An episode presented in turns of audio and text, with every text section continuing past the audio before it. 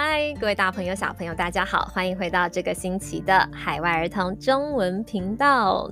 大家这周也过得很忙碌、很充实，对不对？Miss 老师这周参加了一个纪念诗人杨牧的活动，可能有些人听过杨牧，有些人不知道，那就让我简单来介绍一下吧。杨牧出生于一九四零年，他早年所使用过的笔名叫做叶山。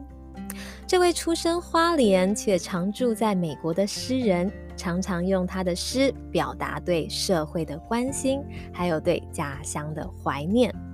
在他的晚年，他也从美国回到了花莲。大家知道我们频道的名字是什么吗？是的，是海外儿童中文频道。所以也很希望能够通过今天的内容，带大家一起从杨牧的笔下。穿过海洋，看到我们怀念的那片在海的另一端的台湾。今天要带大家聆听的诗，名字叫做《瓶中稿》。瓶中信大家都知道吗？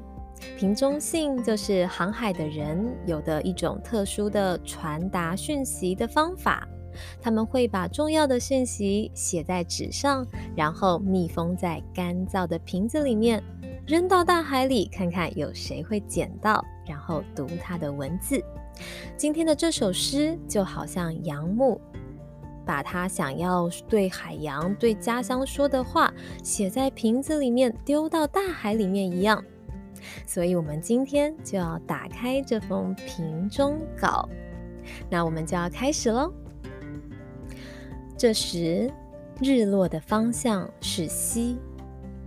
越过眼前的柏树，潮水此岸，但知每一片波浪都从花莲开始。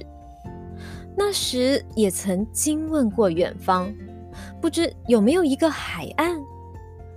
如今那彼岸此岸，唯有飘零的星光。如今也唯有一片星光，照我疲倦的伤感。细问汹涌而来的波浪，可怀念花莲的沙滩。不知道一片波浪喧哗向花莲的沙滩回流以后，也要经过十个夏天才赶到此。想必也是一时介入的决心，翻身刹那就已成型。忽然是同样一片波浪来了。宁静的意向这无人的海岸。如果我静坐听潮，观察每一片波浪的形状，并为自己的未来写生，像左手边这一片小的，莫非是浮生的鱼苗？像那一片姿态适中的，大概是海草？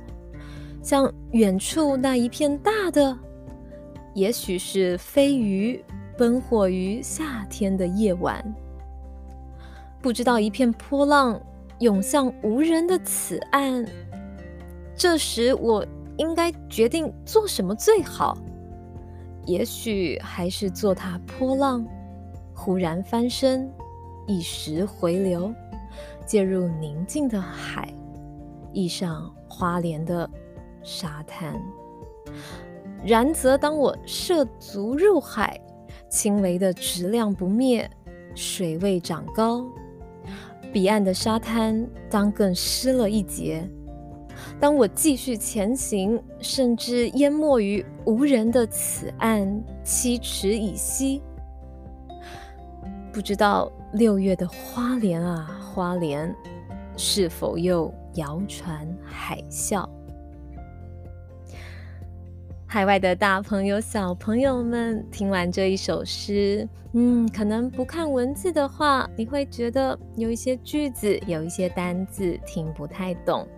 那我来问问大家一个问题哦：如果这一个问题你能够回答，其实你已经大概知道这首诗想要表达的是什么了。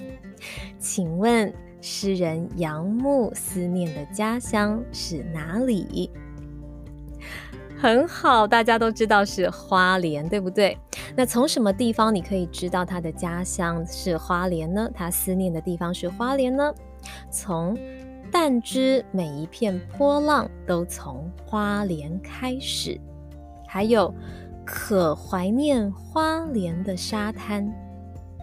所以有的时候呢，我们看文章或是看一些比较长的，嗯，中文的故事或是中文书等等的时候，你觉得嗯，好像看不懂全部，其实也没有关系。我们大概知道它的重点是什么，其实这也是很棒的一种练习哦。各位大朋友、小朋友，想家的时候，或是想阿公阿妈的时候，我们也许可以看看海。然后学学诗人杨牧，把我们的想念放在波浪上面，想象一下，我们对着波浪讲话，那海的波浪就会把我们的想法，把我们对我们家人的爱，载到我们想去的那个地方。今天谢谢大家的收听，如果喜欢我们的频道，不要忘记留言鼓励我们哦。最后呢，还有一些留言，其实我们还没有在节目里面分享，我们都会集合在一起，在下一次的世界儿童悄悄话分享给全世界的大小朋友们，请小朋友们再稍微等待一下下哦。今天所使用的内容皆属于相关权利人所有，除了新诗以外，也参考了趋势教育基金会谢望林先生对杨牧瓶中稿的解读，并结合主主持人的想法分享给各位大小听众。如果节目里面有不当使用的情况，请相关权利人随时与我们联系，以协商授权事宜。谢谢大家的收听，那我们下周再见喽，拜拜。